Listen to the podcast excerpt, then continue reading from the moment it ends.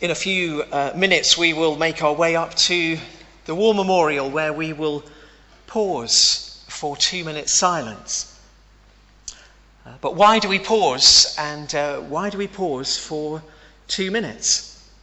Uh, the practice began uh, not after the First World War but during the First World War in Cape Town, South Africa, where at noon each day a gun was fired and the city paused not for two minutes, but for three.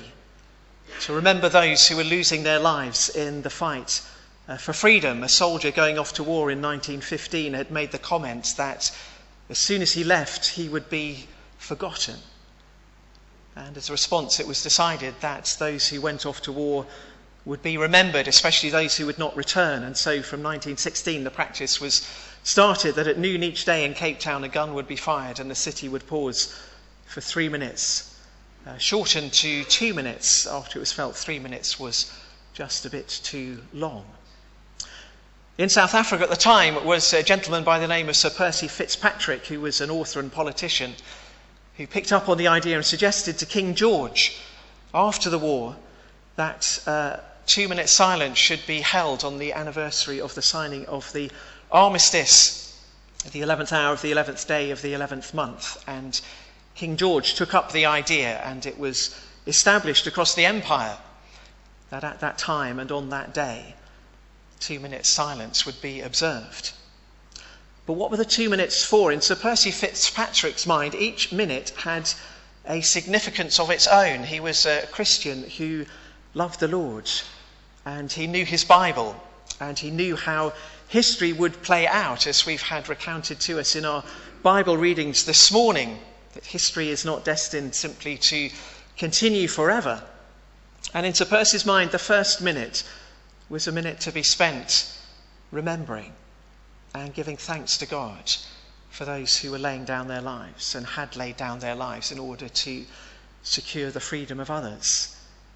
And in the first minute, as we do that, we are reminded of all the conflicts that have ever been and ever will be. We're reminded of those who have given their lives willingly or unwillingly, we're reminded of the fact that conflict has ever been a part of our history. We're reminded of the fact that conflicts are usually started by the few, but it's the many who get caught up in them and who suffer and who pay the price. And it's an opportunity to pause and to remind ourselves of why these conflicts occur and why they continue. The uh, poet Steve Turner once penned these short lines.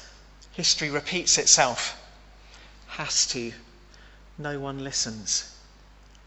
Uh, why do we not listen? Why do we not learn? Well, this, uh, the Apostle Paul wrote in his letter to the Romans it's because we've exchanged the worship of the Creator for the worship of created things. Uh, we've set God to one side and thought that we could do life better on our own, thought we could run the world better on our own, and tragically, uh, we can't.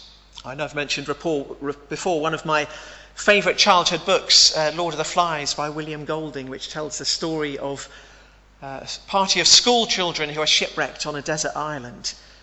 And uh, in the aftermath of the shipwreck, they realise that no adults have survived. And initially, there's great rejoicing at the thought that now there is no, there are no adults. They can please themselves. They can create their own utopia they can set their own rules. And to begin with, all goes well, but their heaven quickly descends into a hell as the selfishness of their human hearts takes over, and suddenly there's division. Suddenly there's conflict. Suddenly there's fighting over something that somebody else wants. And so their heaven descends into a hell. And in this first minute, as we pause, we're reminded of the conflicts and those who are caught up in them. And even today, we're mindful of those who are caught up in conflict and losing their lives. Uh, for what? Reminded of our human frailty, our human selfishness. But Sir Percy had in mind something else to be thought of during the second minute of the silence. And Percy's suggestion as a Christian was that the second minute of the silence should be a minute in which we pray, Your will be done, Your kingdom come on earth as it is in heaven. Because Sir Percy knew that the only true source of peace was to be found in reconciliation with God. And Percy knew that the only that reconciliation was only possible because of the sacrifice of Jesus Christ on the cross. The words inscribed around the tomb of the unknown soldier in Westminster Abbey Greater love has no man than this, that he lay down his life for his friends. That was what Jesus told his friends he was going to do, and then he went and did it and became the prototype for every self sacrifice since that we lay down our lives as a selfless act. And Sir Percy Fitzpatrick had a saviour who he knew had laid down his life for him. And Sir Percy, like every Christian, knew that he had found peace with God through his relationship with God through Jesus Christ. And he knew that the more that that message could spread and the more that could hear it and respond to it, the greater our chances would be to live in peace in this life. And that was why he wanted the second minute to be a minute in which we pray, Your kingdom come, Your will be done on earth as it is in heaven. All of our Bible readings this morning reflected on the longing that we know we must have for a Saviour, for someone to come and to help us. The Jews of the Old Testament longed for the coming of a Messiah the coming of God's anointed one. Amos writes about the day of the Lord. They longed for the day of the Lord. It would be a day of great rejoicing, but also a, great of, a day of great mourning. It would be a day of judgment when God would judge all that was wicked and unrighteousness.